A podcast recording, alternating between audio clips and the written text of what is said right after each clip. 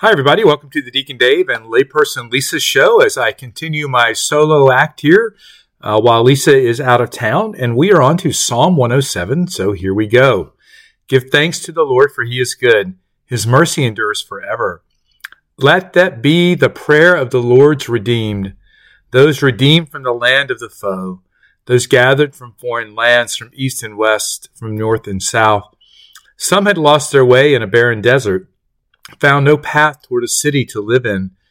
They were hungry and thirsty. Their life was ebbing away. In their distress, they cried to the Lord, who rescued them in their peril, guided them by a direct path, so they reached a city to live in. Let them thank the Lord for his mercy, such wondrous deeds for the children of Adam. For he satisfied the thirsty, filled the hungry with good things. Some lived in darkness and gloom imprisoned in misery and chains because they rebelled against God's word and scorned the counsel of the Most High. He humbled their hearts through hardship. They stumbled with no one to help. In their distress, they cried to the Lord, who saved them in their peril. He brought them forth from darkness and the shadow of death and broke their chains asunder. Let them thank the Lord for his mercy, such wondrous deeds for the children of Adam. For he broke down the gates of bronze and snapped the bars of iron. Some fell sick from their wicked ways, afflicted because of their sins. They loathed all manner of food. They were at the gates of death. In their distress they cried to the Lord, who saved them in their peril, sent forth his word to heal them, and snatched them from the grave. Let them thank the Lord for his mercy, such wondrous deeds for the children of Adam. Let them offer a sacrifice in thanks, recount his works with shouts of joy. Some went off to sea in ships, plied their trade on the deep waters. They saw the works of the Lord, the wonders of God in the deep. He commanded and roused a storm wind. It tossed the waves on high. They rose up to the heavens, sank to the depths. Their hearts trembled at the danger. They reeled, staggered like drunkards. Their skill was of no avail. In their distress, they cried to the Lord, who brought them out of their peril. He hushed in the storm, he hushed the storm to silence. The waves of the sea were stilled. They rejoiced that the sea grew calm, that God brought them to the harbor they longed for. Let them thank the Lord for his mercy, such wondrous deeds for the children of Adam. Let them extol him in the assembly of the people and praise him in the council of the elders. God changed rivers into desert, springs of water into thirsty ground, fruitful land into a salty waste because of the wickedness of its people. He changed the desert into pools of water, arid land into springs of water, and settled the hungry there. They built a city to live in.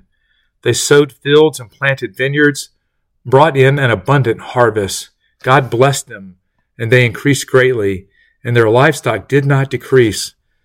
But he poured out contempt on princes, made them wander trackless wastes.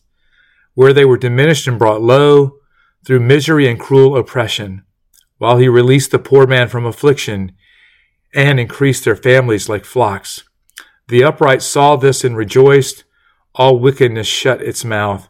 Whoever is wise will take note of these things and ponder the merciful deeds of the Lord. So, um, this reminds me of one of the the psalms that I read um, during um, liturgy of the hours and I'm not sure if this is actually it, but there's this this idea that the Lord, you see, He wants to um, lift us up. Okay, He wants us to lean on Him and to rely on Him in all of the things that we do.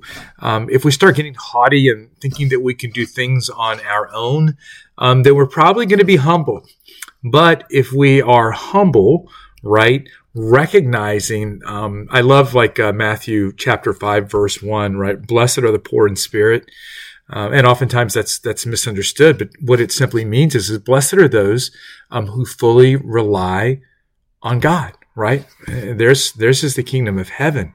And so the lord wants us to lean into him and to rely on him both in the good times and in the difficult times. There's no part of our lives where God does not want to be a part of what is going on. He wants to be instrumental in everything it is that we have going on. And just this note, listen, there's nothing too small for God. So if you have something going on in your life right now and you don't think it is, rises to the level of importance for God, well, I'm going to tell you it does. Okay. So bring it to him. There's nothing too small going on in our lives that God is not interested in. So invite him into it, um, whatever it is, no matter how small it is, and then let him take it from there. Well, I'm Deacon Dave without layperson Lisa, and we will see you next time, or I'll see you next time. All right. Bye.